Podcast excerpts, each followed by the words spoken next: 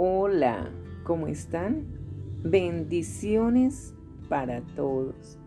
Dios siempre se manifiesta y se manifiesta con el amor, el amor que hay en todo lo que Él hace, porque Él hace todo con amor, porque Él es el amor. Él piensa lo mejor con amor y todo lo hace con amor porque lo hace para el bien de todos. Nosotros somos los que le fallamos. Bien, ¿cómo les ha ido en la travesía, en la jornada, una vida con propósito, en esta aventura maravillosa del conocimiento de Dios, de su palabra y de poder dejarnos moldear por sus preciosas y poderosas y maravillosas manos. Bien, el día 31, parte 2. Entiende tu forma. Hay aquí cinco puntos importantes para entender la forma, nuestra forma, lo que hay en nosotros, lo que Dios ha dispuesto. Uno, una de ellas es capta tu habilidad. Captar la habilidad es poder decir uno, ay, yo soy bueno para esto, a mí se me facilita hacer esto, tengo ideas para esto. Ahí podemos ir viendo, captando, observando las habilidades que tenemos. La número dos, entrégala a Dios y dale el crédito. Claro, nosotros tenemos que entregarle todo a Dios y decirle gracias porque todas las habilidades es Dios quien nos las da. Él es el que toma todos nuestros créditos, a quien hay que darle toda la gloria, toda la alabanza y toda la gratitud, porque de Él recibimos todo. La número tres, usa tu negocio para servir a otros y para compartir tu fe con los incrédulos. Bien, a veces decimos, no en mi empresa o en la empresa que yo trabajo, solo tengo que dedicarme, sujetarme y hacer todo lo que digan allí. Pero entonces seríamos como robots, ¿no les parece? Sí, sí, sí, como diga, bueno, y nos movemos a la derecha, nos movemos a la izquierda y estamos como esclavos.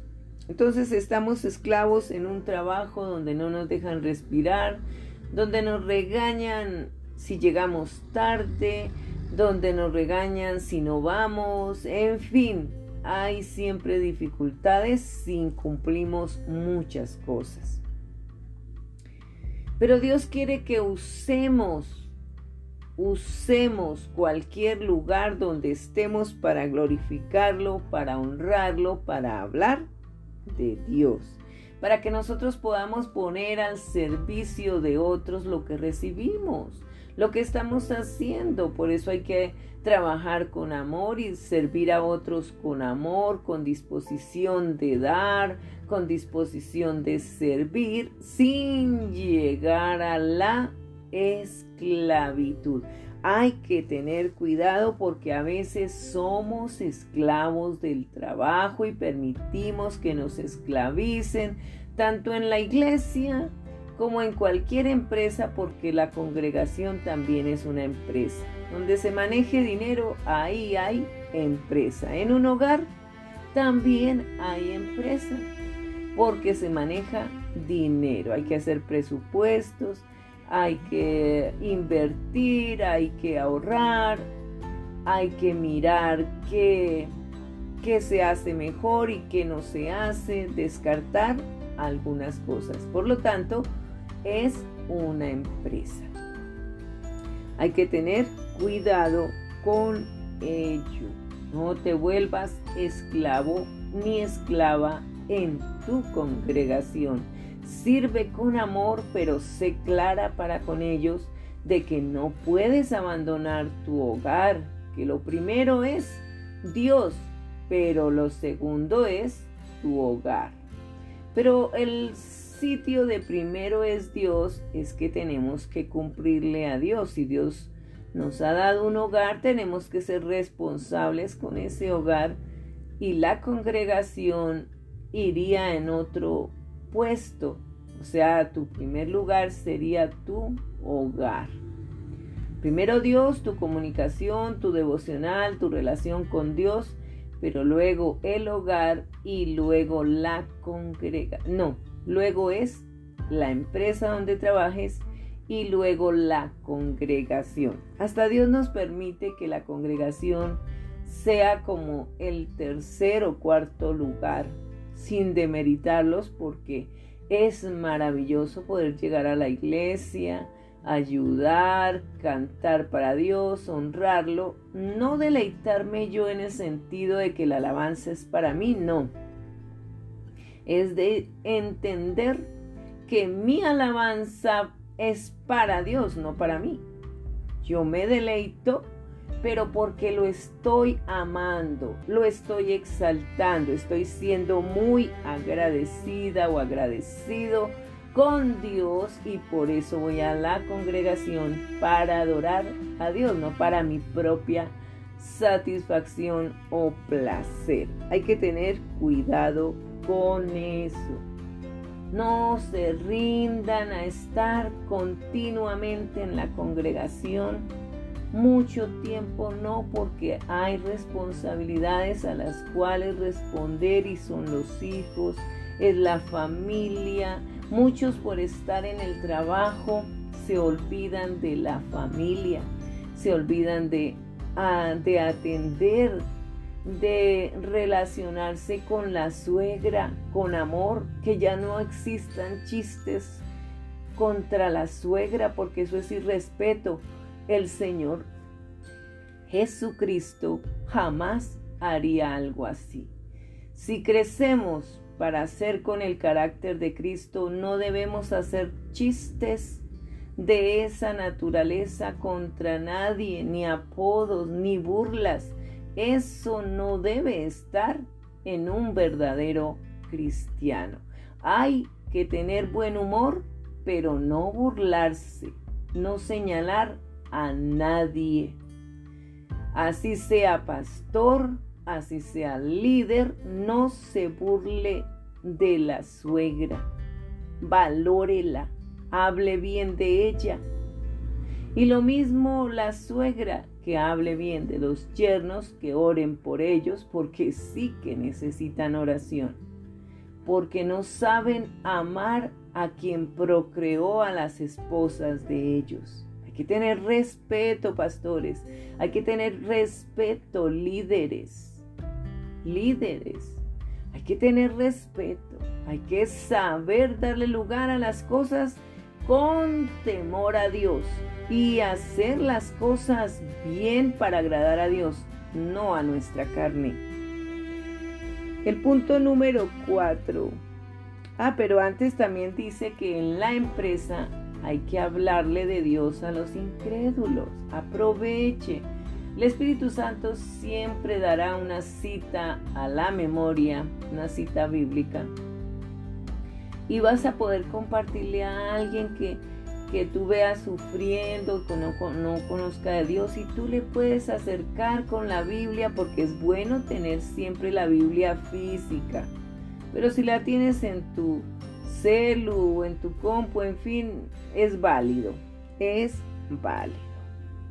Y el número cuatro, devuelve al menos el 10% de las ganancias a Dios como acto de adoración.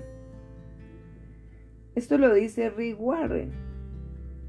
Que es devolverle a Dios, pues como todo le pertenece a Dios, pero Dios nos lo da para que lo disfrutemos. Pues Dios no necesita los diezmos de nadie. Realmente Dios no necesita nada de eso porque la gente diezma y siguen pecando. Y eso es lo que a Dios durante todos los siglos le ha molestado, que la gente canta, que la gente eh, adora a Dios, diezma, ofrendan pero Dios no quiere nada de eso, porque dice, vienen aquí con ofrendas, con diezmos, pero su corazón está lejos.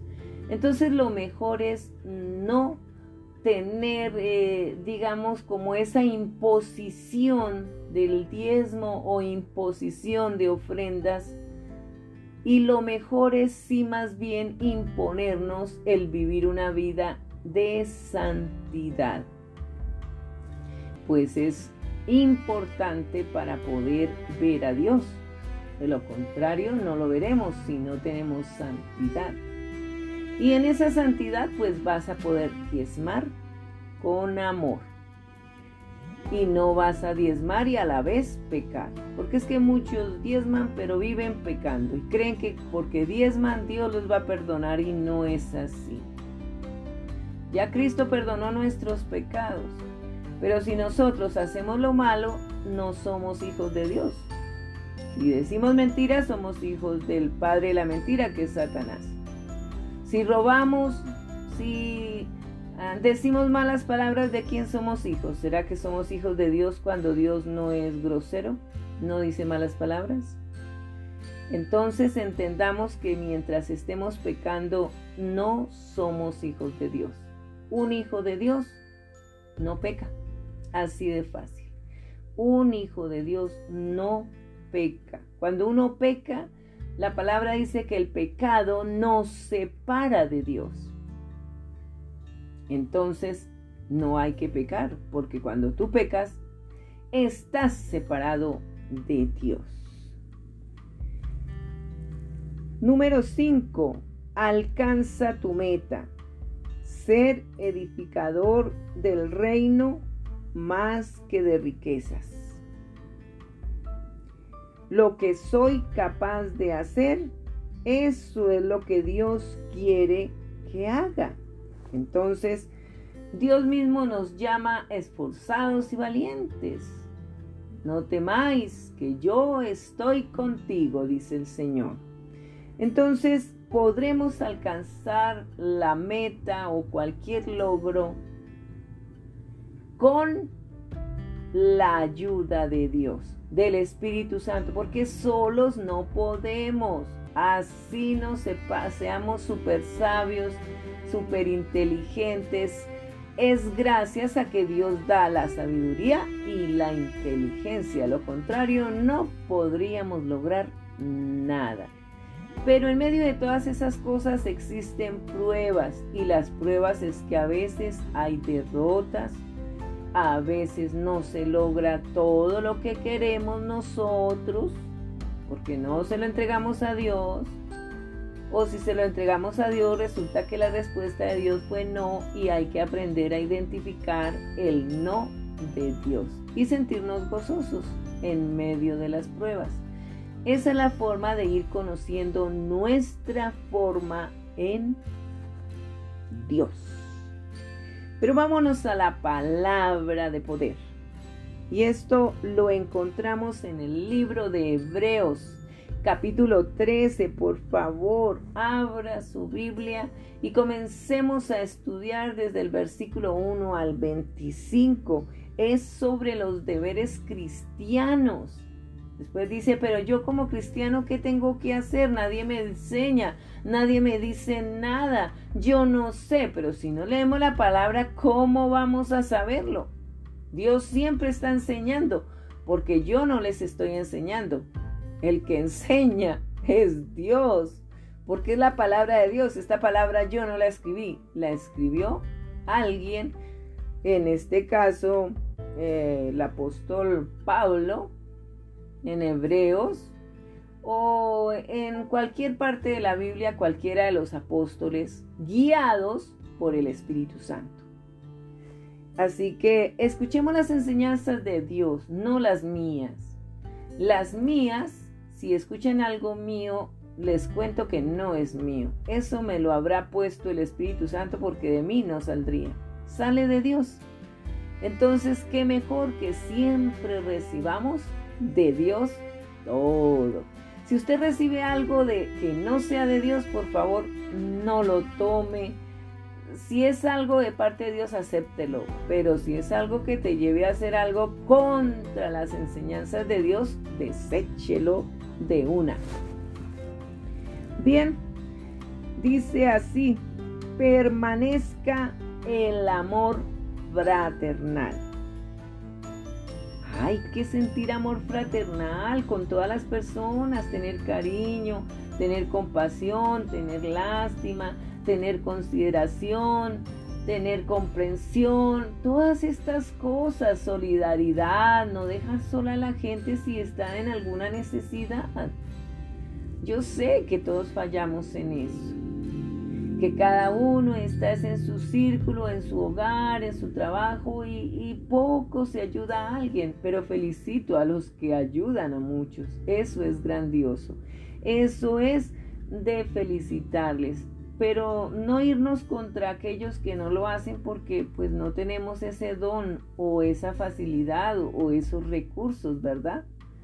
Chévere quienes tengan todo eso. Les felicito porque serán grandemente recompensados. Y los que no, no se preocupen.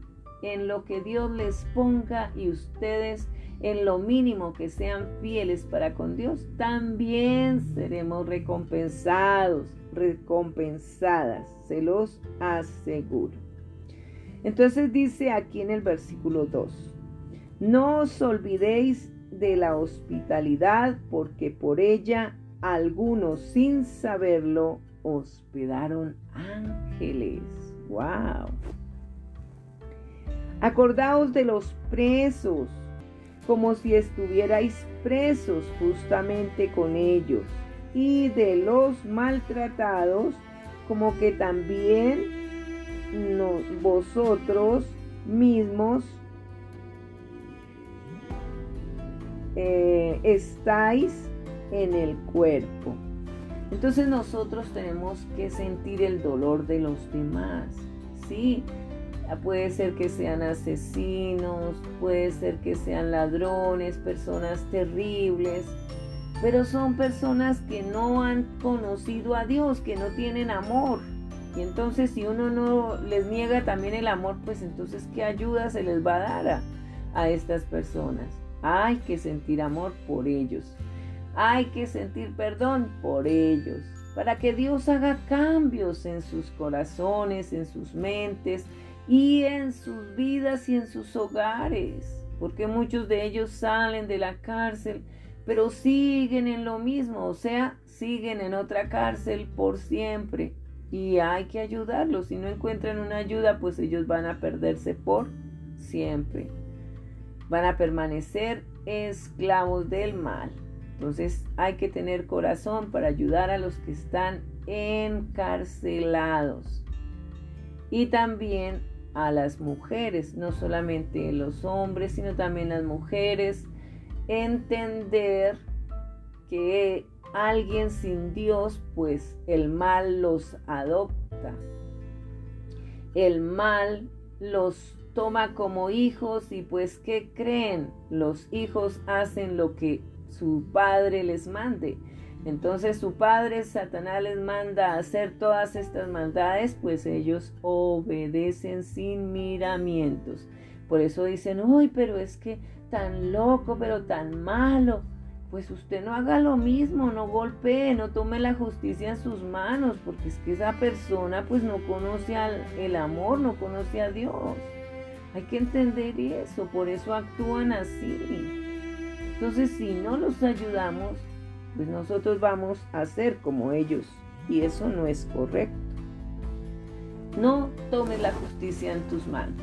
Déjalo a Dios. Él es maravilloso y Él sí hace justicia de verdad. 4. Honroso sea en todos el matrimonio y el lecho sin mancilla, pero a los fornicarios y a los adúlteros los juzgará Dios. Fornicario es aquella persona que tiene relaciones sexuales a lo loco, sin casarse, sin respetar las mujeres. Esos son los fornicarios. No se respetan entre sí mismos y Dios nos dio la sexualidad para dentro del matrimonio, no para abusar del sexo. Hay que tener cuidado con eso, porque los deseos y no tener a Dios te llevan a descontrol. Hay que tener cuidado.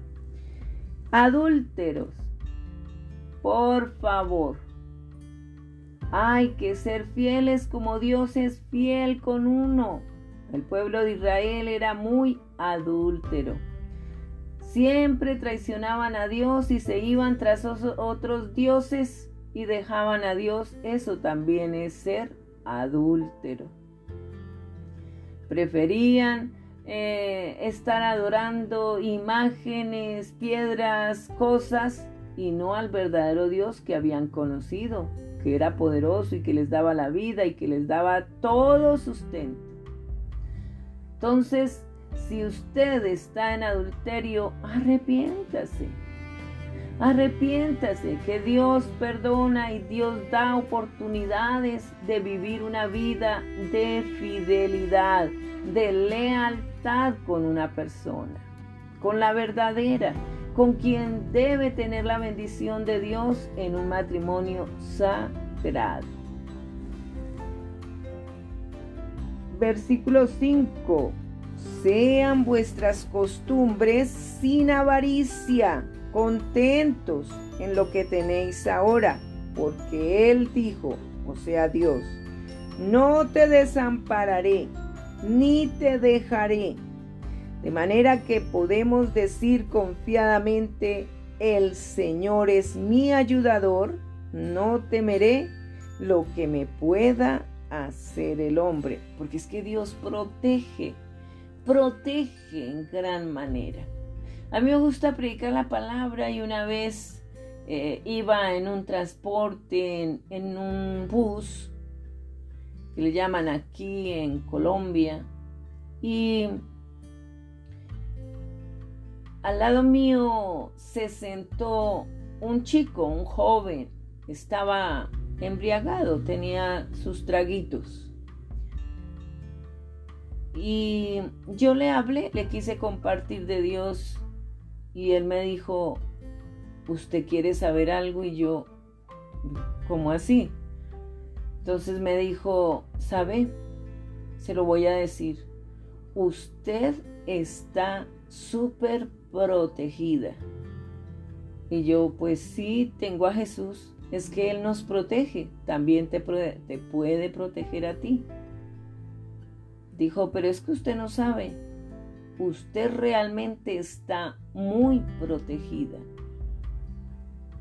Y él escuchó de la palabra en ese entonces y me extrañó a mí un poco que alguien me dijera algo así y más una persona embriagada. Pero bueno, Dios es el que obra en cualquier corazón, así tengan tragos en su cuerpo. Porque Dios puede sanar a una persona enferma, sanar a una persona embriagada. Para Dios no hay imposibles de nada. La palabra hace su efecto. Dice que la palabra de Dios nunca vuelve vacía. Y, y esa palabra quedó sembrada en ese joven y se quedará o habrá dado fruto y en abundancia. Entonces no hay que temer porque Dios nos protege. Número 7. Acordaos de vuestros pastores que os hablaron la palabra de Dios. Considerad cuál haya sido el resultado de su conducta e imitad lo bueno, su fe.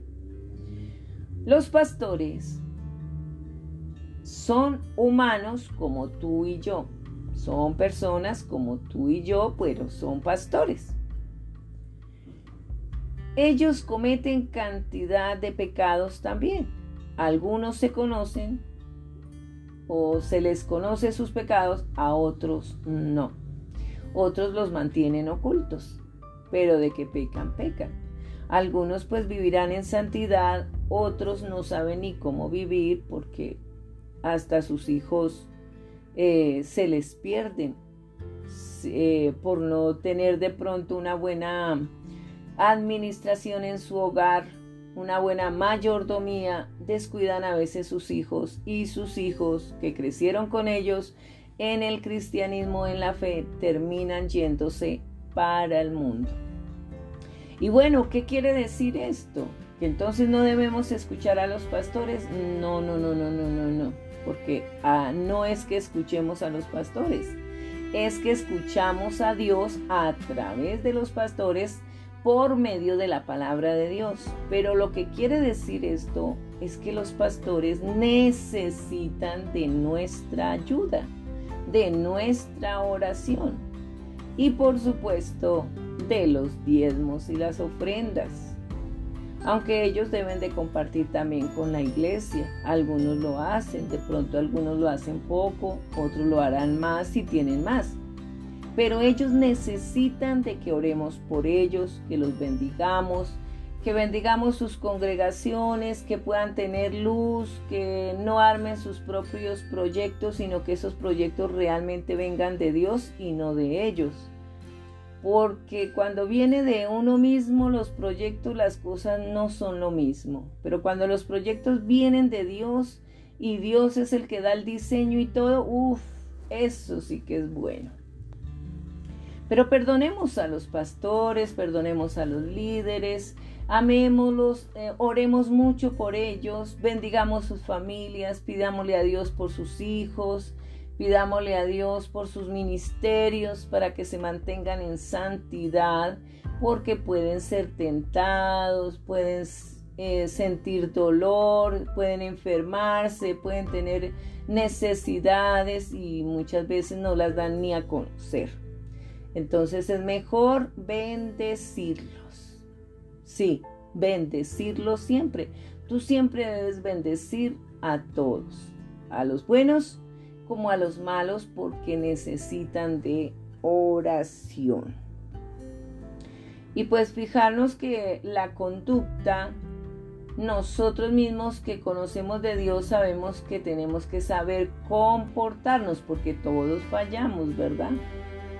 A veces se nos salen palabras, acciones incorrectas y por eso no podemos juzgarnos los unos a los otros porque todos podemos errar o pecar. 8. Jesucristo es el mismo ayer y hoy y por los siglos. Ah, es que nuestro amado Jesucristo siempre es lo mejor de lo mejor hágase amigo, hágase amiga de Jesucristo, porque tenerlo como esposo, como novio, como amigo a Jesucristo, usted se ha ganado todos los tesoros del mundo, porque es lo mejor de lo mejor tener a Jesucristo.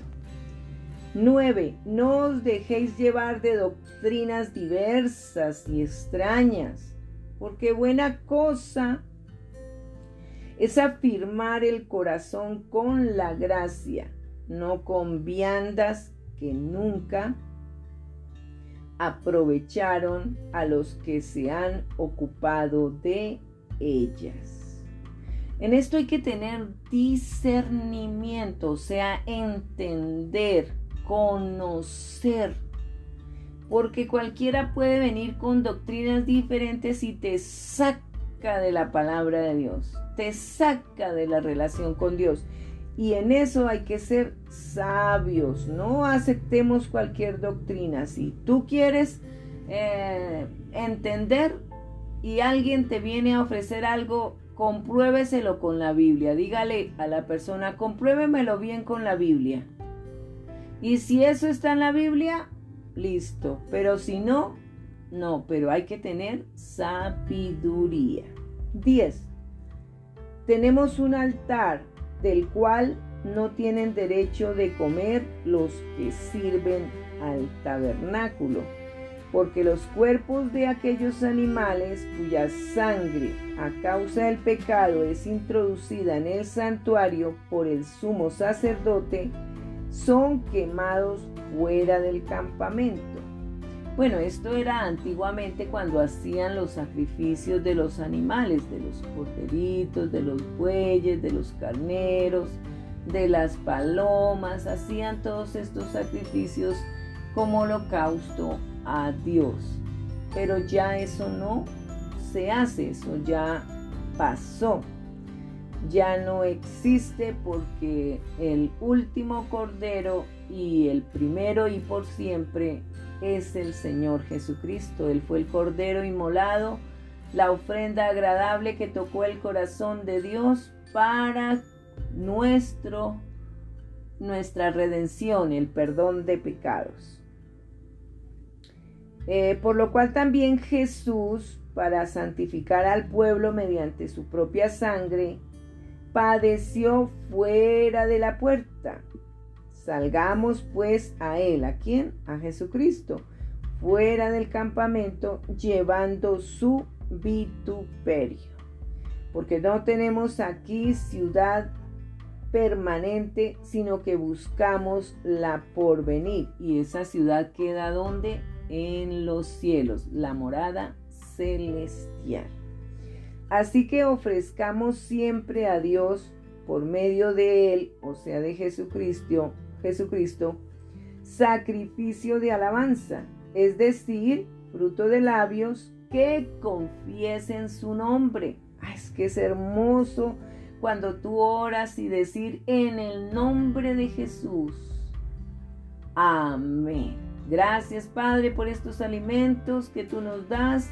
En el nombre de Jesús. Amén. Señor, te quiero pedir tal cosa en el nombre de Jesús. Amén. Y es maravilloso nombrarlo, porque el nombre de Jesús es nombre sobre todo nombre, y toda rodilla se doblará y confesará que Jesucristo es el Señor. 16. Y de hacer bien y de la ayuda mutua, no os olvidéis porque de tales sacrificios se agrada Dios. Sí, a veces cuando tenemos que ayudar a alguien es un sacrificio. Realmente a veces nos cuesta, a veces no queremos, o a veces no tenemos, o desconfiamos. Pero son sacrificios que Dios se da cuenta de todo y nos ayuda. Obedecer a vuestros pastores y sujetaos a ellos, porque ellos velan por vuestras almas como quienes han de dar cuenta, para que lo hagan con alegría y no quejándose, porque esto no os es provechoso. Y esto es una gran verdad. Uno tiene que sujetarse, obedecer, pero, pero, pero, pero, pero, de acuerdo a la palabra de Dios, no de acuerdo al raciocinio o a los deseos de los pastores, sino de acuerdo a lo que Dios diga en su palabra, porque no podemos sujetarnos a cosas que vayan contrarias a la enseñanza de Dios. Pero si ellos en su sabiduría, en su conocimiento de Dios, te indican hacer cosas que es para el bien, que va de acuerdo a la palabra de Dios, hay que sujetarse, hay que hacer lo correcto. Que si te dicen no sigas en la drogadicción, ellos te van a ayudar, ah, pero hay que obedecer, no hay que seguir. Las tentaciones siempre están, pero si uno decide en su corazón no contaminarse, pues, ¿qué ocurre? Que no se va a contaminar porque usted propone en su corazón, tiene una decisión poderosa en su ser de decidir que no se va a contaminar más con las drogas, pues usted no va a contaminarse porque el Espíritu Santo te escucha y te apoya y evita que te enredes en las drogas. Una vez un chico, un jovencito en la iglesia, afuera, se me acercó, es hijo de una amiga mía en la congregación o de una conocida mía en la congregación. Y me dice el hijo de ella, aparte, eh, se me acercó y me dijo en secreto, confiadamente, me dijo, oye, ¿tú me puedes ayudar? Eh, el jovencito tal vez tendría 14 años, no recuerdo bien la edad, pero era bien joven, de, en estudio todavía de colegio. Entonces yo le dije, pues dime en qué te puedo ayudar. Y me dijo, mira, es que en el colegio con los muchachos eh, jugamos mucho a tocarnos y, y como que se inclina uno en ese gusto, como que yo estoy aceptando y me gusta eso. ¿Cómo hago para yo no sentir eso? Él me comentó eso confiadamente y me sonreía y le dije, bueno, pues la verdad, yo no te puedo ayudar. Pero quien sí te puede ayudar es Dios. Pero te toca a ti escucharlo. O sea, le dije, depende de ti. Si tú decides ser hombre de verdad, y no te inclinas al homosexualismo que me estás diciendo que te estás inclinando a ello, eso depende de ti. Tú eres quien toma la decisión y ahí Dios te va a ayudar. Pero si tú te agradas y conscientes en hacer eso, pues te vas a hundir en eso. Tú, en tus manos está la decisión, le dije al joven. Y ya nos despedimos y yo seguí con la mamá de él para entrar a la congregación. Esa fue la forma como Dios me guió a ayudarlo y el chico eh, toca un instrumento en la congregación, dejó, no permitió para nada el homosexualismo, vi que tomó la decisión de no estar en eso, de no agradarse de eso, de no untarse de eso, de no contaminarse de eso. Y pues el chico es un hombre de verdad, alguien que adora a Dios, que decidió escuchar a Dios, que decidió tomar la decisión de ser un hombre y no un homosexual. Esas son cosas que pasan. Entonces yo no tuve que decirle, eh, decirle nada en contra de nadie, sino simplemente le dije, depende de ti que tomes una decisión. Y eso es lo importante, tener la sabiduría de Dios para aconsejar y pues eso resultó con él, gracias a Dios. Yo no simplemente me dejé usar por Dios. Eso es lo que pasa cuando tiene uno a Cristo.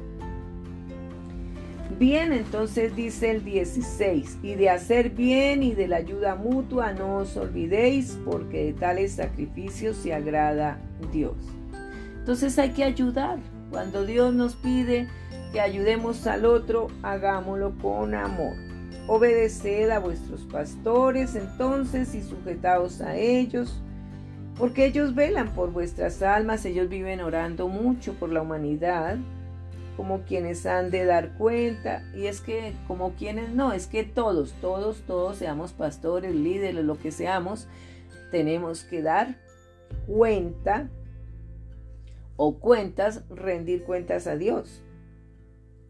Bien, orad por nosotros, pues confiamos en que tenemos buena conciencia, deseando conducirnos bien en todo. Pues eso lo dice el apóstol Pablo. Siempre hay que orar por los evangelistas, por los maestros, por los que están en la alabanza, por todos los servidores, en fin, que si usted dice que no tiene qué hacer y no sabe por quién orar, uff, hay una lista de muchas cosas por quienes orar. Por el presidente de la República, por los ministros, por los alcaldes, eh, por, los, por la policía, por los militares, eh, por los que están en los hospitales. Hay mucho por qué orar. Dedíquele tiempito y ore por las personas y verá la recompensa. O no lo haga por recompensa, hágalo porque usted tiene un corazón solidario. 19. Y más os ruego que lo hagáis así, para que yo os sea restituido más pronto. Entonces, dice, y el Dios de paz que resucitó de los muertos a nuestro Señor Jesucristo, el gran pastor de las ovejas, por la sangre del pacto eterno, os haga aptos en toda obra buena para que hagáis su voluntad, haciendo Él en vosotros, o sea Jesucristo, lo que es agradable delante de Él por Jesucristo al cual sea la gloria por los siglos de los siglos. Amén. Tener siempre en cuenta a Jesús es lo mejor y hacer la voluntad de Dios mucho más. Os ruego, hermanos, que soportéis la palabra de exhortación, pues os he escrito brevemente.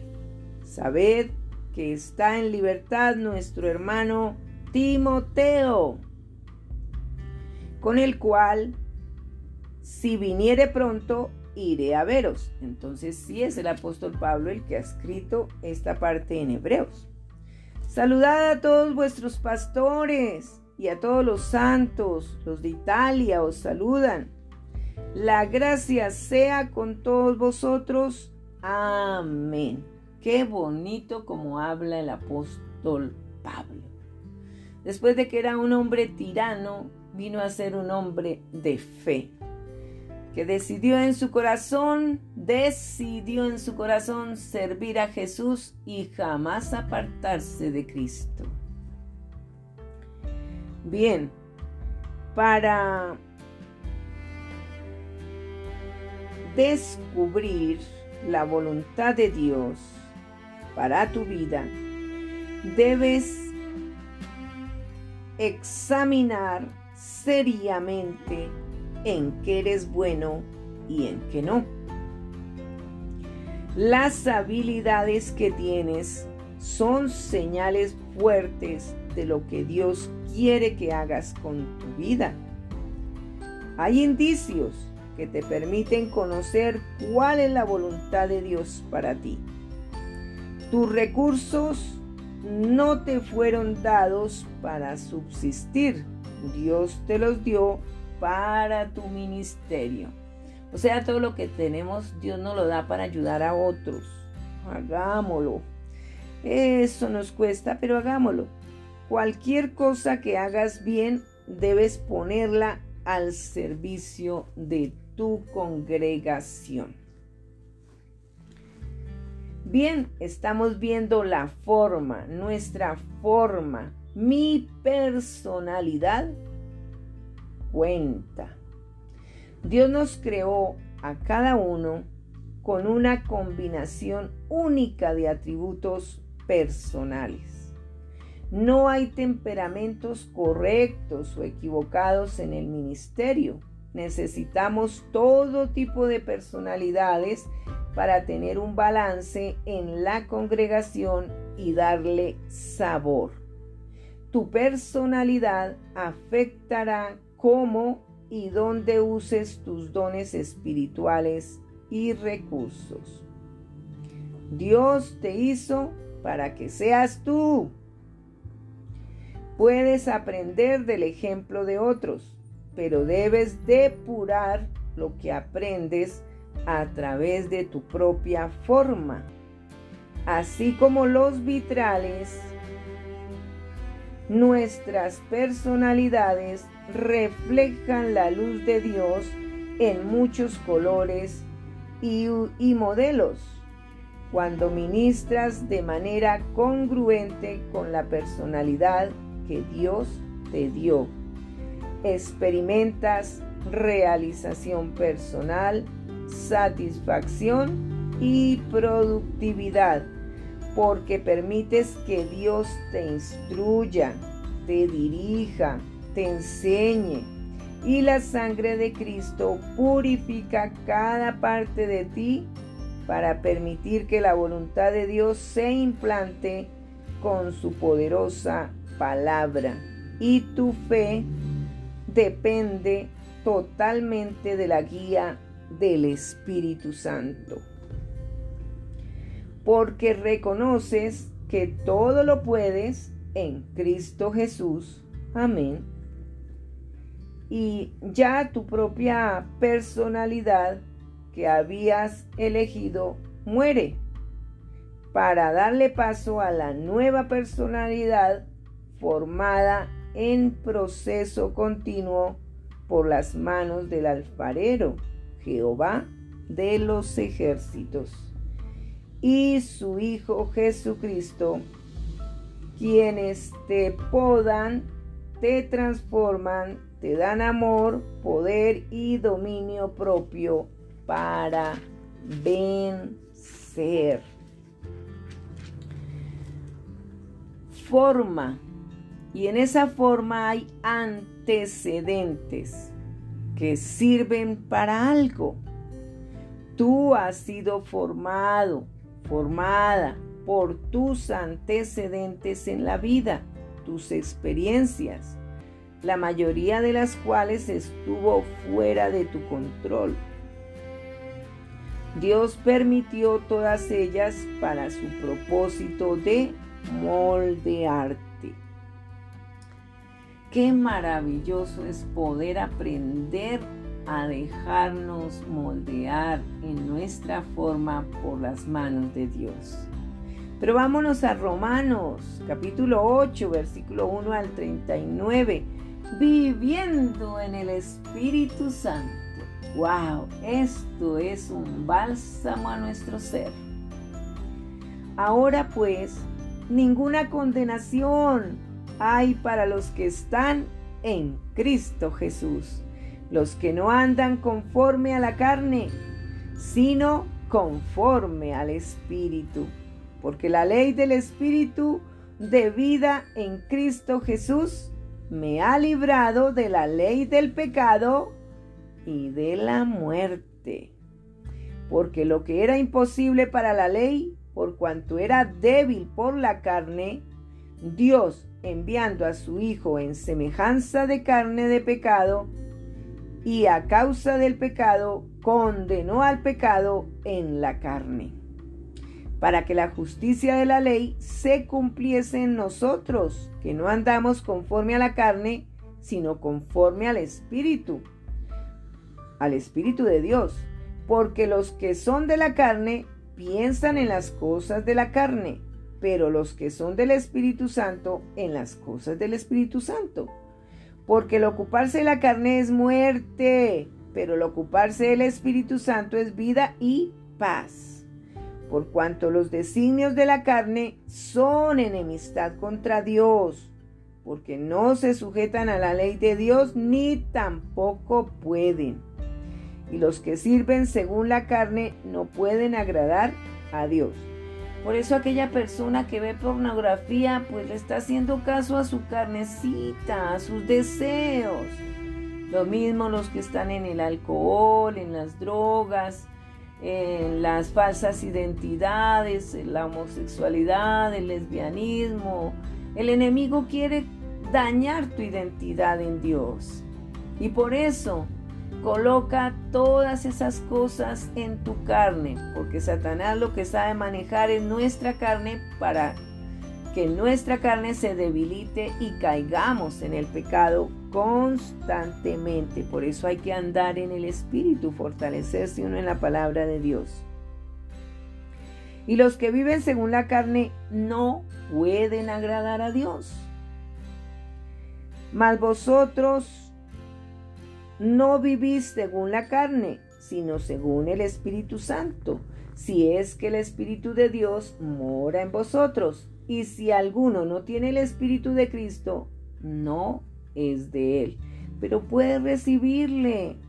Si usted me está escuchando ahorita, abra su corazón, arrepiéntete y di, recibo en mi corazón a Jesucristo. Quiero tenerte como mi Rey y Señor, controlador de mi vida, en el nombre de Jesús. Amén. Perdóname, Padre eterno. Quiero vivir conforme al Espíritu Santo, no conforme a mi carne, no conforme a mis deseos, ni a mis razones, ni a mis argumentos, sino conforme a tu palabra. Pero si Cristo está en vosotros, el cuerpo en verdad está muerto a causa del pecado, mas el Espíritu vive a causa de la justicia. Y si el Espíritu de aquel que levantó de los muertos a Jesús mora en vosotros, el que levantó de los muertos a Cristo Jesús, vivificará también vuestros cuerpos mortales por su Espíritu que mora en vosotros. Así que hermanos, deudores somos, no a la carne, para que vivamos conforme a la carne.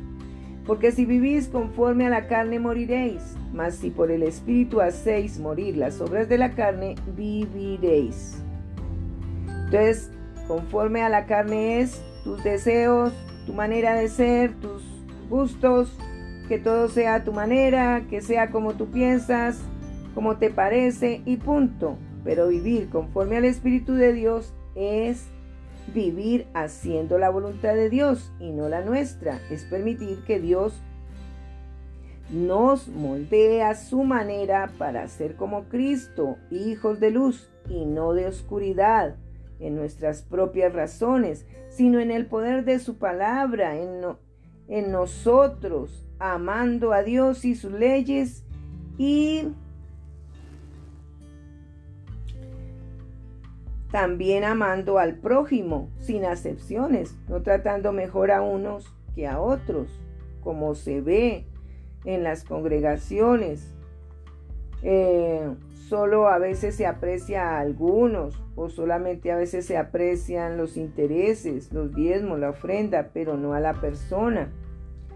Eh, no se pueden acercar a los pastores o a los cantantes hay impedimentos, cosas que hacen que nosotros pues no vivamos de acuerdo a lo que Dios realmente nos está enseñando.